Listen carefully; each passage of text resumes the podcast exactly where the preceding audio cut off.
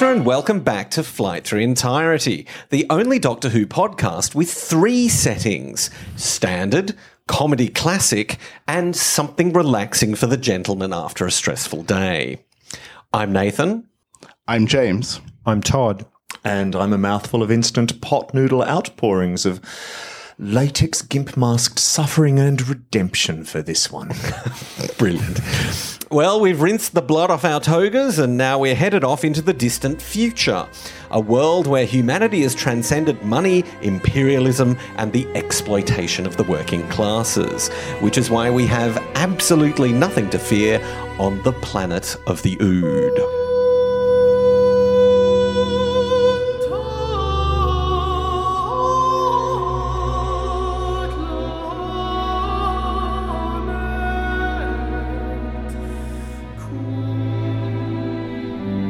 Star Trek Picard. Ood sphere.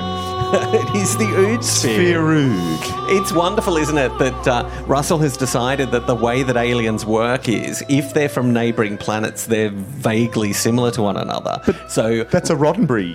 I guess so. So Raxacorico, Fallopatorius, and Clom are right next to one another.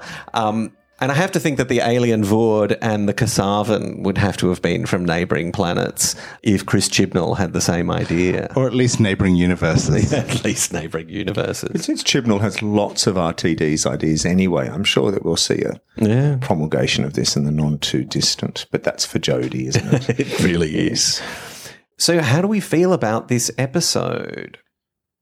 I think Doctor Who is a bit too woke now. yeah, that's it. Why is it suddenly all political and up in your face? It Never used to be like this. Never. I Never was, at all. Yeah, I was thinking when is was there ever a moment when Sarah Jane was faced with, but I don't think we, we well, no, it's more of a Jo Grant moment actually to, to look at slavery, and I don't think we've seen a companion be quite so in the Doctor's face again. We all, I just, just lovely having Catherine Tate back. Hello, listener, isn't it? Really, I've forgotten how. I never hadn't forgotten how good this was, but it's just that it's so fresh each time you watch it. But she's the Barbara of this period Yeah. for me. Yeah. I have a moment where I well up, and that is her first interaction with the Ood that that's been shot, that's sort of dying. Yes. Um, Yes. and it, it sort of menaces them and does the red eye rabbit thing and she's frightened and she's initially she calls it an it you know and she's initially apprehensive of it and then it dies and she goes down and she strokes its head and she calls it sweetheart and it's that incredible compassion that we've talked about in the mm. last mm. two episodes mm. As the doctor is telling her to be careful as well. He's Yeah. like, be careful. And she, no, like her compassion overwhelms her sense of self preservation. Yeah. For something that's just almost attacked her. Yeah, I, I- I think it's just I think it's just beautiful. Um, I was a bit apprehensive, uh, Todd, because I believed for some reason that you were very keen to do this episode, and I thought that uh, you uh, probably don't like it very much. Initially, Nathan, back in the day, Here we go. I always liked it. oh, okay. I've always liked it. Um, but I didn't think it was as good as the first two episodes of the season. yeah, And on my rewatch, I like it probably slightly more than the first two episodes of the season, which I'm already giving nines to. I really was astounded by this, and it's it's so many things. It's it's Catherine Tate in particular, but the whole story just sang to me really, and I really just enjoyed it. Richard used the word fresh. It was much fresher. I think I've seen the first two episodes so many times because Yeah. I really adore them, and so this is one that I haven't rewatched as much. And so it was like probably the episode that improved the most for me in this entire season that I've been watching. what do you attribute that to? Do you think? Uh, maybe really paying attention to the storyline and what is actually going on. Catherine Tate, in particular, and the relationship with David Tennant in this, I think, is is brilliant. And there's so many little moments that, again, with the story season arcs, you know, from mentioning things like the bees disappearing to them getting mistaken for the married couple, the Dr. Donna, mm. we get like the sense sphere. There's all that throughout as well. And addressing what the Ood are essentially Yeah. a slave race Yeah, and really feeling compassion for them with their brains in their hands and that sort of thing. I just really adored this. The fact that Donna, again, going back to her compassion and her intelligence, Donna is the one that points out to Mr. Halpen Yeah. that of course they're peaceful. They they're born with a brain in their hands. They they have to be nice to people. They have to trust. You know, they I didn't they have see to it trust as a, people. Yeah, I didn't see it as a brain. I, don't, I, I, I think it's a sing, I think it's a single genus race. I think. Yeah. And I thought, look, it's a great metaphor for being a boy at school in a school of full of other boys. I mean, you are you're cl- you're clutching your, your truth and your hope in your hands constantly, aren't you? But um, it- I haven't seen a metaphor. Well, it's not even a metaphor. It's actually just it is. It's it's a signifier of, of, of slavery. I'm thinking the Romans. I'm trying to think of the antecedents in Doctor Who where I've had this. We don't, we don't, you know, there are enslaved people in the Romans, but there's no real sort of critique of slavery. Um, Doctor Who has done exploitation and the Doctor coming in and freeing people uh, from exploitation maybe you know before the savages but the savages is the one that Savages is a Yeah. and, and, all, and, and all that top of the pops face paint. And I'm also thinking what character of Tegan would have done in this situation, and I can really see some nice harkening back to perhaps one of the other favourite periods for Keith, the writer, and um, whoever else would be involved, because I, I, I can see there's a lot of 80s themes in this as well. The, so it's it's the corporates, isn't it, that are particularly eighties, and so um, Doctor Who was very much aware of the change of neoliberalism, the, the, Thatcher, the Thatcher paradigm. See. I, I always read it as more analogous to one of those mid Pertwee stories, like you know, That the, too. Mutants? like the IMC hmm? yeah, yeah, colony in space kind of thing. You know, these big companies who have taken over space and they have no accountability.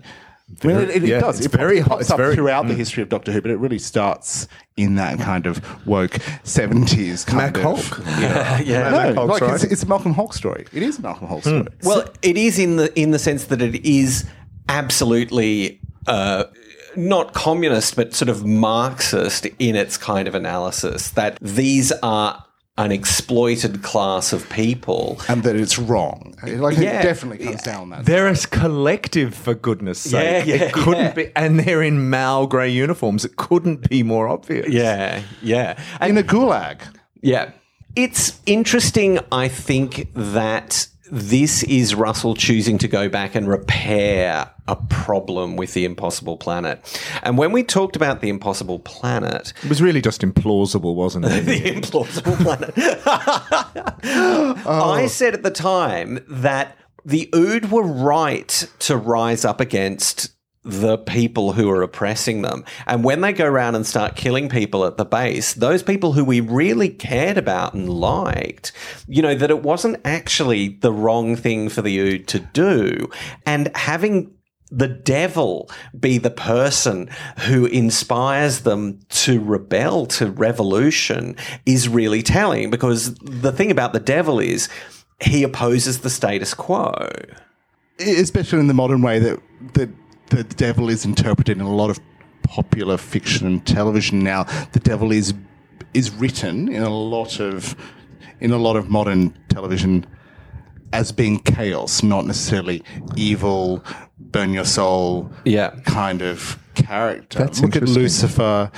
Look at to a lesser extent the chilling adventures of Sabrina. That that is how the devil Yeah. is written now in a sort of much grayer yeah, way. the career of Olivia Colman. For goodness she's got a pact. do you know? Do you know what? Also, I'd like to throw in terms of the um, the traditional um, meaning, and it goes back a long time of the tarot card. I think it's card, card fifteen. The devil is of the choosing of our own choosing to be bound to that which does not serve us. So the the binding of self into servitude, which um, which can in fact be turned over if we so choose. I mean, the traditional Christian story of the devil is that he is an angel who who rises up against God. That he is revolutionary, and it's pride. You know, he wants to replace God, but but it is the idea that there's an oppressive overlord whom he wants to overthrow. Um, and we'll probably see stuff about that in series three of his Dark Materials when we eventually come to that. But having the devil inspire them is less interesting, I think, than what happens this time. I, I- look, I, hmm. I, in hindsight, especially in, in looking at their introductory story through the lens of this one, hmm. having the devil be controlling them is actually a disservice to those characters. Yeah. I would have liked to have seen the story where they were just rising up because they were oppressed. Yeah. That to me is more interesting. It's why I find this story more interesting and more it, like it has something to say. I think that uh, Impossible Planet isn't interested in the politics. No. Um, and it inadvertently makes that political point, you know, and it it's a problem. Don't you feel at the end of the Impossible Planet that the Doctor has kind of He's failed them. Yeah, yeah. And he makes that decision to save Billy instead of to save sort of 24 Ood. Should have saved the 24 Ood. it's not a decision we would have, we would have necessarily enjoyed, I think. it's the trolley problem. yeah, yeah. Do you save one buck-toothed girl from Essex or, or do you save 24 slaves? Which would you rather kiss? There is that gorgeous shot of the Ood going down on a fallen soldier gentleman, and I'm thinking, oh, this is getting very very um Galaxy Quest. It's a bit Cthulhu, isn't it? Yeah. It's very Cthulhu without the wings, which I also do like. Yes, there's lots of nods. Russell always has a nod. Yeah.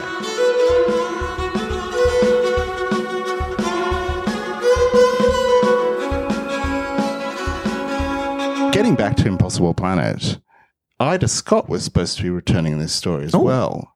Initially, she was going to play a major role in the show. She was going to come back and she was going to be investigating the abuses against the Ood by the corporation. Right. And that disappeared in the writing process. Yeah. I mean, Dr. Ryder, I guess, is sort of playing that role. Who does he work for? So is he with Friends of the Ood? I which is- love that. It's a classic 70s Pertwee name for a, uh, a political group, isn't it? Oh, yeah, well, I, I actually thought it was a very Bob Holmes sort of thing. Yes. The, the Friends of Delta Magna. Or Yeah, yeah, they're yeah. called. But there's Friends Yeah. of the Earth, I think, Oh, yeah. in um, Frontier in Space, I think. Oh, is it? I can't remember. But it is a very sort of classic Doctor Who thing. Hmm. What is Keith Temple, is it, who wrote this episode? What has he written? Does anybody know? He's never written any other episodes, has he? He hasn't really done much since. Um, he, he wrote an episode of River City the next year, but he worked on Doc Martin um, on a terrible late 90s, early 2000s kids show called Byker Grove, which was set in Newcastle. It wasn't that terrible. well, it, it, it gave us Ant and Dec, so well, you'd be the judge. Um, he worked a lot on EastEnders, Crossroads. I always find it interesting that you know we, sometimes we have these one-off writers, and I always think, well, how did they get the gig, and what have they done, and mm. that sort of thing. And and it's interesting that he's actually got this very political episode to address the things that you've been discussing. It must have been a kind of something that Russell gave him to do, though, because I think that Russell must have been conscious that there was a problem with the slave race. And it's a weird thing, too, because Rose actually comments on. You know, humans don't need slaves. Why do we have slaves? And she's not happy about it. Um, but then the other shoe never drops. Fair enough. I think you're right. I mean, it, it is something that Russell loved giving people shopping lists, and He's and the JNT of the show. with this, he said, you know, like Ice Planet, Ood, let's deal with the slavery. Right. Okay. And again, I think you know, getting back to what we were saying about before about it being a Mac Hulke script.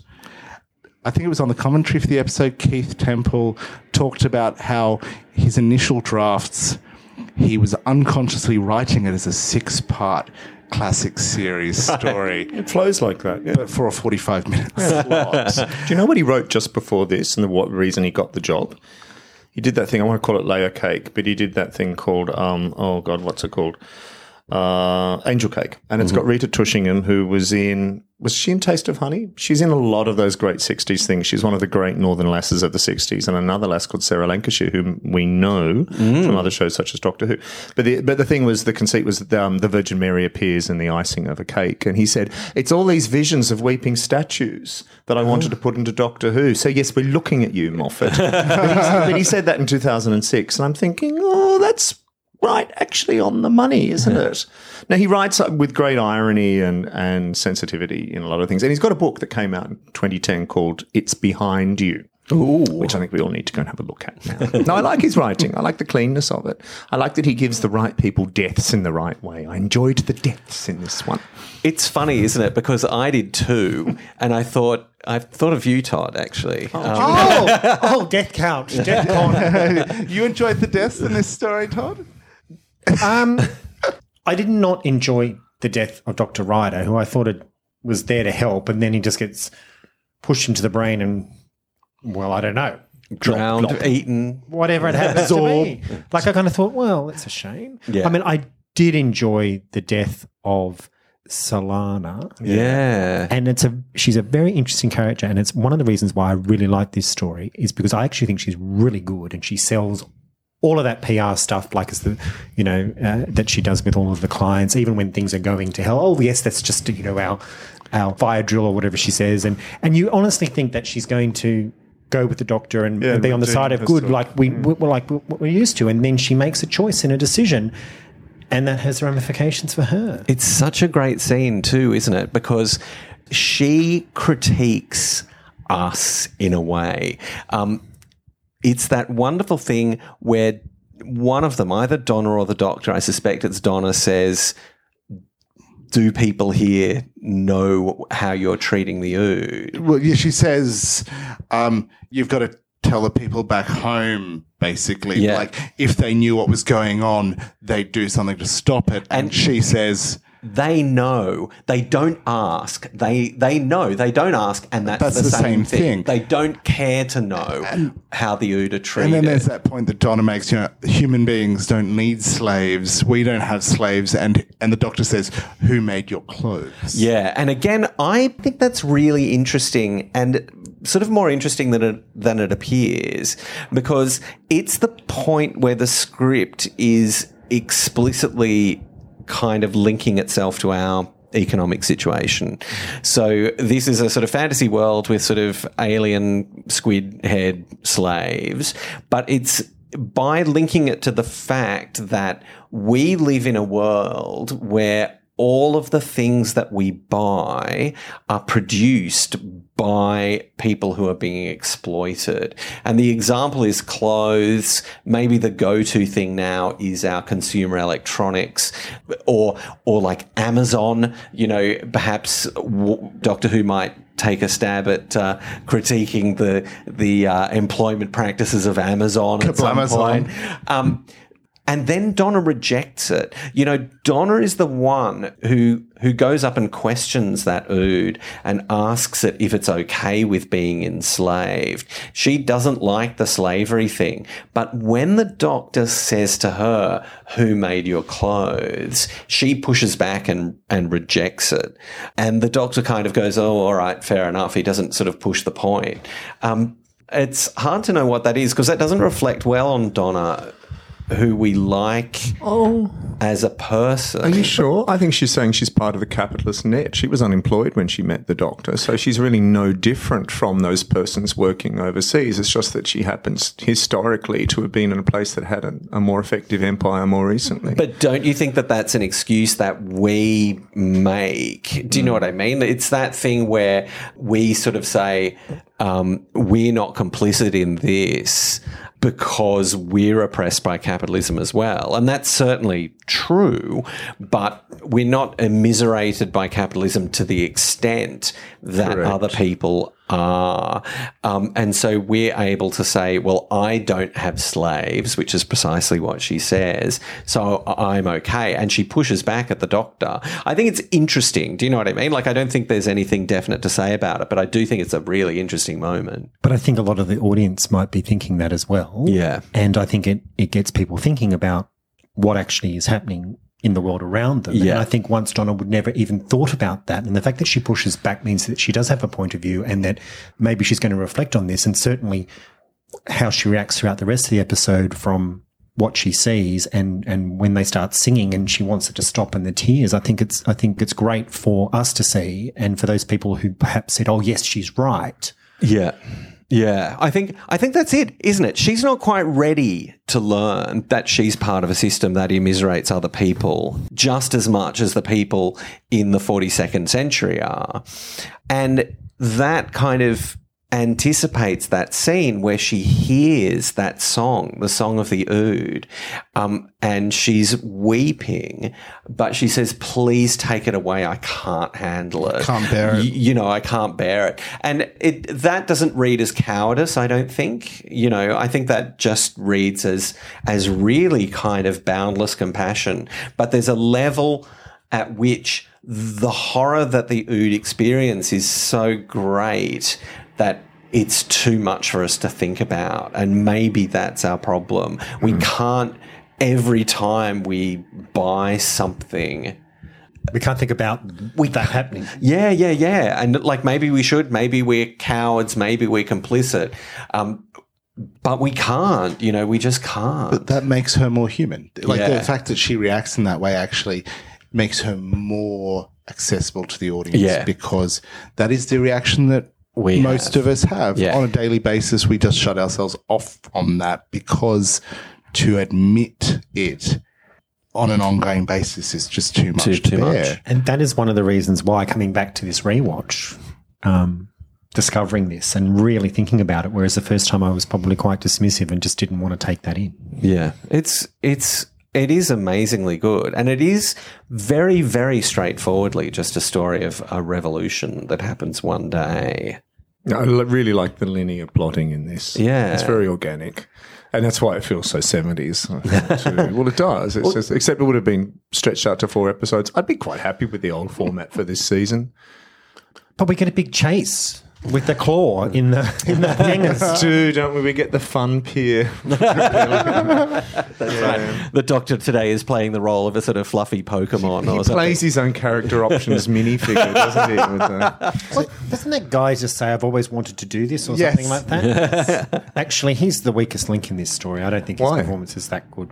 Uh, I think he's he's fabulously unlikable too. yeah, but the, the eyes are doing it the Yeah, whole way. and He's- that no, he's scar. great, great face. yeah, yeah, yeah. And then the comeuppance he gets where he is planning to gas all the ood and then they gas him. He gets what's coming to him. I did like that. Do you know that reminds me of there is one other place in the script where it's linked to the present day, and that is that he refers to the ood as livestock, and they have to gas the infected livestock, and then it's compared Like to they've got BSE. it's the foot and mouth solution, hmm. and that's said in the dialogue as well. And so suddenly, as well, the the ood become our food animals, and it's not pushed. But the fact is that we live in a world where I think I've heard something like 56 billion animals a year are killed for us to eat, and those animals are kept in appalling conditions, mm. and they don't want to be killed. They fight back against us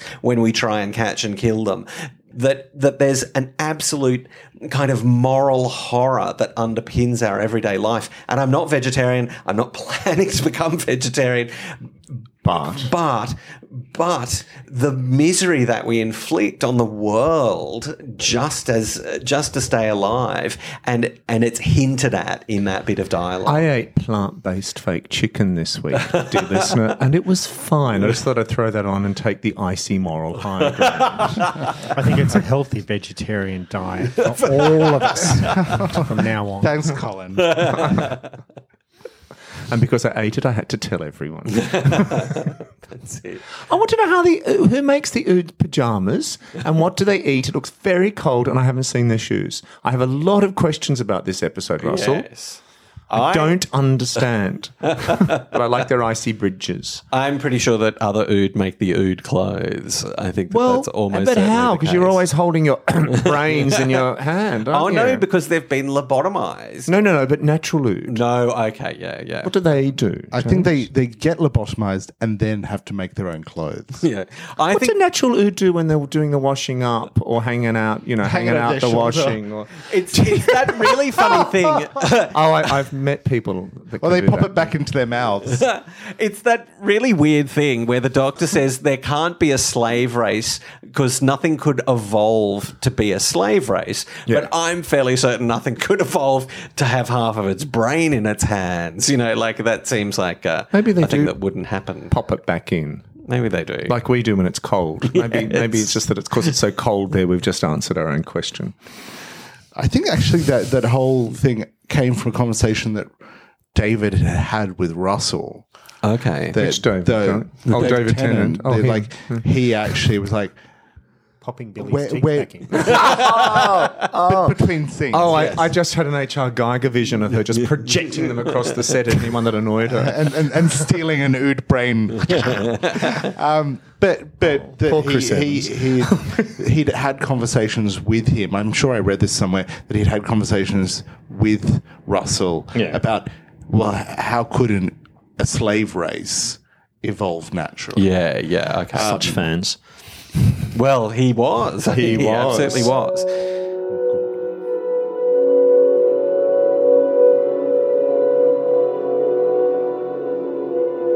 So Mr. Kess gets a good death. The Ood buyers also get some good deaths. I think we spoke a couple of weeks ago about um, having, um, you know, these attractive sort of extra people that come in just to do like one scene and they're like like in the office or whatever. But, Yeah. he- but mm. here they're talking about. I actually really just love that whole scene and how horrifying and also ridiculous at the same time. The whole, you know, you can get your ood with this, that, and the other, and then oh, it changes color. Well, yeah. Well, it's more for you.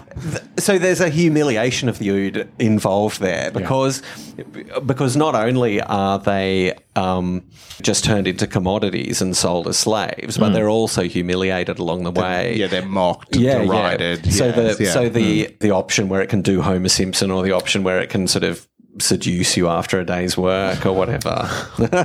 Ew. Uh, Ew, um, it's like uh, horrifying and, and, and hilarious at the same Yeah. time, as long as it's not happening to you. And and that scene where she's introducing the Ood and talking about the great conditions that they're kept in. So Solana is doing the sales pitch at the same time as Commander Kess is chasing a runaway Ood. and then planning to kill them all. Well, but but it, hmm. it's a scene where people are running with machine guns hmm. after an Ood that's running away, and that Ood ends up cowering, terrified. In a corner, you know, surrounded by those those drums, while she's talking about how they're educated and looked after, and and all of that kind of thing. It's really kind of sort of super obvious and maybe a bit maybe a bit on the nose, but So I love that juxtaposition. yeah, it is. It is great. It's worth mentioning that uh, we have Graham Harper back this week. It is worth mentioning that. Yes, he loves doing all of his, you know, uh, big shotgun sequences, and then there's fire going in the background and explosions. yeah, yeah, he does have this style that seems to come up time and time again. He has been remaking uh, Androzani. and Revelation of the Daleks ever since, really, hasn't he? But this is the one where pe- men with guns. You know, this is a big men with guns. the Dougie episode. Camfield of the 21st Yeah. century Well, until recently. I mean, Doctor Who doesn't do men with guns very much, and having people shot dead. N- New Who doesn't have scenes very often where someone gets out a gun and shoots someone else, and and having them like it's clearly a deliberate choice to have them as machine guns because that makes them seem more violent. Uh, but all of the scenes where the Ood are shot, the Ood are not in shot when they're shot. Like, yeah, you shoot off camera at Ood who are sort of over somewhere else, but there is a huge amount of that here. But that, I mean, that's partly because you don't need to see it. You know they're dead. Yeah. But yeah. also, there was the edict from Russell at the time that you should not see blood on Doctor Who. Yeah, yeah. Which kind of dis- has disappeared over time because he very firmly placed it as a family tea time show. Yeah. Yeah, but I think th- I think that they take it as far as they can. This is the most gun episode. Well, getting to that, the scene at the end of the episode where Mr. Halpen becomes an Ood Yeah. had to be reshot because it was too horrific. How was Too horrific. It was pretty horrific. horrific enough now. Initially, it was filmed front on, Right. um, with like his face falling away, I believe, and and and it was it was kind of a bit like Kane. I was just going to say, has everyone forgotten Ice World? Not that far away. Maybe that planet's next door. To but but they redid it, and it's not Tim McInnerny in that final version of the shot. It's his face matted onto. okay. Paul Kasey. Almost certainly. Probably because I mean Paul Kasey was playing Ood Sigma, Yeah. Yes. um, but they basically He was had to. They redid it from the side, Yeah. because that was more acceptable than the the original shot. It's still super gross because Oh, he's yes. coughing up tentacles. But um, imagine uh, you know, that you find that difficult to watch. imagine how difficult it was to watch that they had to change it in post production. ripping off his scalp. yeah, yeah. It's very clever, you know, throughout as he's drinking his hair tonic. I mean, it's just terrific to think about. And Right, as you yeah. realize, as you realize, at the same time he does as well. Yeah, I'm not. I'm I not. want to a- see a nude Pash. Just do. I'm not super sold by that scene because he can't speak properly and his face is going all red and it's all just a little bit too cartoonish at that point. And too sudden as well. I mean, he should have been coughing up blood and being quite ill throughout the episode. well, his hair is falling out Hmm. and that kind of does it because. You know, like the whole thing about him going bald is the way of saying that he's turning into yeah, an and, Ood. and then you get the they they lampshade that by having the line from the doctor where he says, you know, the, the, the his vicinity to the Ood brain Is- has accelerated the process. right, okay. And certainly with the levels being turned down as well. Yeah.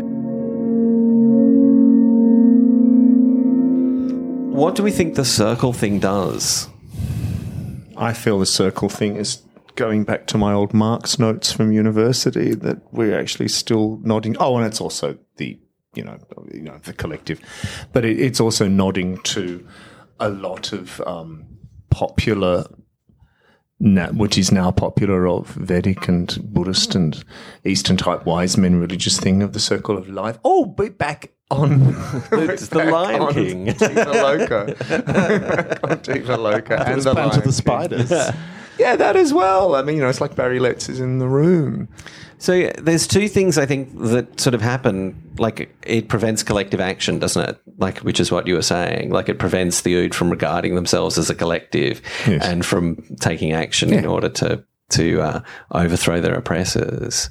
I think it's telling that once the Ood kind of do the collective action, then what they do is broadcast that song to everyone. So like the the song that Donna had heard. Is the song of, of sorrow and exclusion and and um, Oppression. separa- It's a song of separation, and then we get oh my goodness, we're back to William Blake. we have the songs of we songs of innocence and experience, but uh this is this is the final book, so it's the it's the song of um, it's not triumph, it's collective acknowledgement. So what do they hear? Like A, a Welsh football choir. I mean, why do they stop oppressing the Ood then all of a sudden? yes, why is that? Do we all just get woke? well, it's, it's a bit too woke, isn't it? Hmm. Um, the name of that song on the soundtrack is "Song of Freedom," Right. And it's you know, I mean, that's obviously how we're supposed to read it. But I guess you know, like, well, how do we go back to oppressing the Ood? Like, the company's fallen. I think it, no, it's exactly what you Exactly. said. It, it's the song of where we're all meant to get. We're even including um, globalization and climate change in this episode, because it's a song of when everybody wakes up and stops exploiting the environment and each other. So So the Ood Ood Sigma earlier on when he's asked about freedom, or is it is it Ood Sigma who gets asked about freedom and he says he doesn't understand the concept, and then suddenly Well, he's lying. well, but suddenly every human on Earth hears the Ood's elation at being free, and they can no longer continue oppressing them. I guess. I mean, it's sort of a fantasy thing because we're quite happy to continue oppressing people kind of all the time, and we know Yeah. that they have the same interiority as we do. I mean, of course, you come back to the Ood later anyway. Like, so you see that they are still free. Yeah. They haven't been reoppressed. Yeah. In fact, the Ood's huge role in the end of time. Yeah. Like, uh, so they come back and they're big. And for a while, like Russell kind of wants them to replace the Time Lords in a way. In, in that they have some awareness of something breaking through or some bad thing happening, like you know that they're sort of is coming. they're, they're guardians or something. I think your song must end soon. yes, So they foreshadow. No, this Doctor Donna, you'll never be forgotten, or something Yeah. similar to like that. And the, yeah. your song must end soon. That's They, they are time sensitive in some way. They can see, that, Yeah. they can sense that something is coming. Either that's the end of the season, uh, or it's the end of tenants. Tennant's life. Yeah, yeah. You can read it either way, and, And- it's a red herring for the end of the season because he gets shot by a Dalek. And so Ah, yeah. You're supposed to read that as, oh, he might actually die at the end of this season instead of five episodes later. But there is there's the Ood in his final scene Yeah. who is singing him back into the TARDIS before he regenerates. And I think that that makes this story, which is just a little standalone that you could kind of easily skip, hmm. it makes it much more central to the era. Hmm. And since it's a story of overthrowing oppression, that becomes an important, you know, that's Russell telling us this is what he thinks is important in Doctor Who. Yeah, to him, that's the heart of the show. That's what the show is about. It's about this character who comes into the world, whether it's, you know, ours or an alien planet, and makes things better. And then that's taken by Stephen and and run with the whole, you know, the whole reason he chose his name was because he, He makes, makes people better. Yeah. um, uh, or, but also then it becomes well, he actually inspired the name Doctor, and and so it's this whole kind of thing which is really central to that sort of first, you know, what 12, 13 years the new series is really stuck on this, and I think it kind of comes in in a big way in this season and in this story Yeah. is when it actually starts to really come to the fore.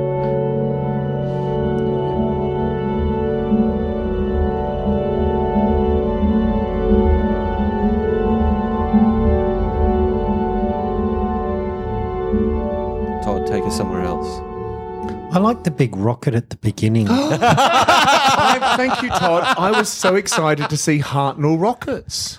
and Yeah. They're always, they're always, you know, Vicky's always talking about rockets and rocket ships, and we get to see one, and it's totes Flash Gordon, and it's also totes a bit new Thunderbirds. I got very, very warm, and it's also just a recolorized version of the of the implausible planet one. It's just red, not yellow. and it impresses Donna greatly. It does. It's a Ferrari. We can see where she's coming from. Dirty girl. It's, it's, it's longer than it is wide. So she wants to get. But it, it, it is actually it is actually the same model. No, of course It's the It's the same same CG CG model. model, yeah. they just recolored it. Which one is that? Is that Thunderbird two? That's Thun- Thunderbird three. Thunderbird, three has that. Although, of course, as we know, as everyone who's interested in rocketry and and um, such things is going to say British telemetry. Well, it doesn't work. You need four nacelles because if you have three, the thing will spin pretty much as it's spinning in this episode, but slowly. No, rockets need to have two or four. They need to be balanced. out, out, outriggers, flying buttresses, like, Diana, like Diana Rigg. When it lands there in the background, I, I always, gorgeous. I always think of the Masters um, arrival Yes, in. Co- Colony high in colonic in space. space. yes, yes. Uh, for me,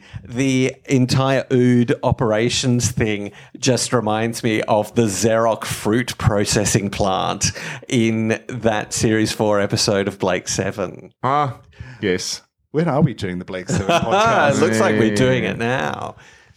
That still sounds fresh. Uh, it's gold. it's gold, by the way. I think starring uh, It is. Rory Kinnear's slightly less famous father, Roy. Yeah.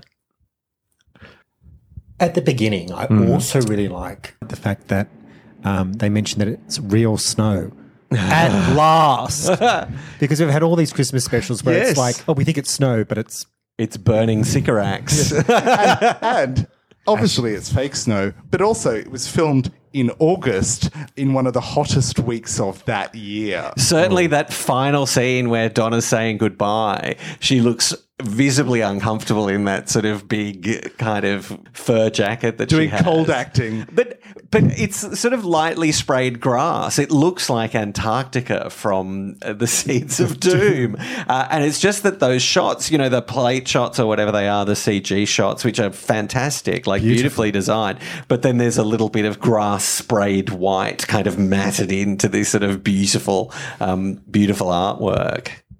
I think all of that stuff is fun, and they really go to town on the fake snow. All the railings are painted in it, like every sort of available I'm surface. still not happy because the ood should be hairy. Oh, because it's uh, so cold. They should be Taran wood beasts. Shouldn't they, Tom? Maybe they run really hot. Maybe they run hot. Look, I think if they're born with their brains in their hands, all bets are off as far as their biology is concerned. They'd be hopeless at group tennis. They would. Terribly confusing. Catherine Tate's the one that shone for me in this one. And as you say, Ayesha Dharker. Yeah. It's really just because she was so very much the reason these models exist and the way that we've all acquired our mobile telephonic devices is hmm. because people like this have sold it to us. It's okay. yeah. She is, of course, in Attack of the Clones. Is she? Yeah, she plays uh, one of the queens of Naboo. I don't know if it's the one who. Does she really? is. Is it the one who's horribly murdered on the platform in the first? Uh, She's got a career. No, no. I think it's an actual proper queen. Like it's uh, it's when we meet Queen Amidala's replacement queen uh, on Naboo, and it's her. And she's emoting? She's I look. No, probably more than Natalie Portman is, but uh, that's not saying much. Um, so she's she's in that, um, but she is incredibly good, and she really is kind of central to so much of it. She plays a sort of easily overlooked role, but she's perhaps the most important guest cast member. I'd agree. And she looks glamorous to boot. That Jamillia. outfit, the black outfit with the with the dress and everything is wonderful. And it's, it's going back to the point you made earlier, Todd, about how we expect her to, because we know how Doctor Who works, we expect her to be a character that turns against her employers because what they're doing is wrong. And she, we expect that. We expect that's a Doctor Who archetype. We expect that to occur. And when it doesn't, it wrong foots you. And then you get a, a wonderful scene where she gets her comeuppance. Like, like, and, and, and people die in this, in this episode in, in a really appropriate way. she actually orders uh, some of the gunmen to shoot the Ood. Do you know what I mean? Like hmm. she she makes hmm. her decision and then really leans into it, and hmm. so she becomes, you know, well and truly deserving of the death. And that's the fun thing about. When the Ood rise up and start killing people, the people deserve it. And so it's actually really sort of rather satisfying. It is a Malcolm Hulke story. Yeah, yeah, yeah. Okay, I've got one question. Do the events of this story play out any differently if the Doctor and Donna are not present? No, I don't think so. It's a Colin Baker story. No, uh, Well, we, Why are you looking at me? because you like Colin Baker, um, as do I. Big finish. it's a good question, Nathan. I'm trying to think. Well, he, Would Doctor Wright have gone, been got into Warehouse 15? yeah. So if they hadn't got in, so so the Doctor switches off the circle. he also switches off the little the little Lego bombs. And he's the only one that remembers to do that. yes, they would have just carelessly forgotten. Carelessly forgot. Yes, there is always a moment. He, he, he he's the trickster, or the he's actually um, Sylvester McCoy is the fool in Lear. He's the one that's working on the on in the backgrounds. Oh gosh, we're back to Kinder. That's the thing, though. It's the, the the enslaved people have the revolution and save themselves. and it would have been less satisfying if David Tennant had just come in and overthrown it, hmm. that they had their own agency. That with Dr. Ryder's help, like Dr. Ryder lowers the you know intensity of the circle hmm. so that the Ood start to get red eye and start to rebel. But basically the Ood do it, but hmm. maybe that's the right decision. Yeah, it, there would have been slightly more explosions and slightly more deaths. Yeah. Without the doctor there, So he's I- really fiddling around the edges. He's not He's a- driving the plot. Yeah, he's a proper 60s doctor again. We we get confused because we expect the doctor to always be pertwee on, but mm. really, in, and man, actually Davison was doing it as well, but really the 60s doctors would have would have fitted very nicely into this. So essentially, when the Ood say, Thank you very much for saving us and you're wonderful and you'll never f- be forgotten, they were just being polite.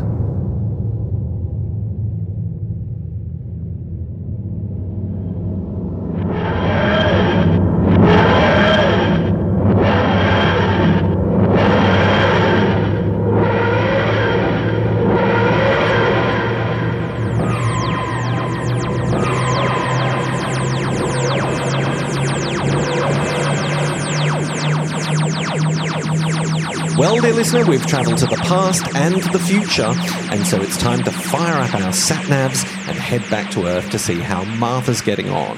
We'll see you next week for another perennial fan favourite, the Sontaran Stratagem. In the meantime, you can find us wherever you get your podcasts, and you can keep up with us at Flight Through Entirety on Facebook, at FTE Podcast on Twitter, and on our website, flightthroughentirety.com, where you'll find links to our other podcasts, Bondfinger and Jodie into Terror. Until next time, remember that there is no ethical consumption under capitalism. But not to worry, we're certain that everything will turn out just fine. Thank you very much for listening, and good night. Good night. See you soon. I want to go, blah, blah, blah, blah, but yes, good night. That was Flight Through Entirety, starring Todd Beelby, Nathan Bottomley, James Selwood, and Richard Stone. Theme arrangement by Cameron Lamb, strings performance by Jane Orberg. This episode, The Icy Moral High Ground, was recorded on the 1st of February 2020 and released on the 29th of March. Flight Through Entirety makes no profit and runs as an anarcho syndicalist community. It is organic, non toxic, and cruelty free, except for the occasional completely unwarranted remark about Billie Piper's teeth. Uh, how are we going? Do we have any closing statements? Uh-huh. i want to say something fresh about it, but well, it's a very simple linear story, so really Yeah, it's a bit of a. we have seen it before, but it, it's saved by performances and by the very slick direction. I think it just it's the simplicity of it. It is mm. just you know these are oppressed and they rise up and do it. Okay, I've got one. which is what it should be. It This should was have actually been- filmed before the season opener as well. I think this is the tag. Okay, I've got one question.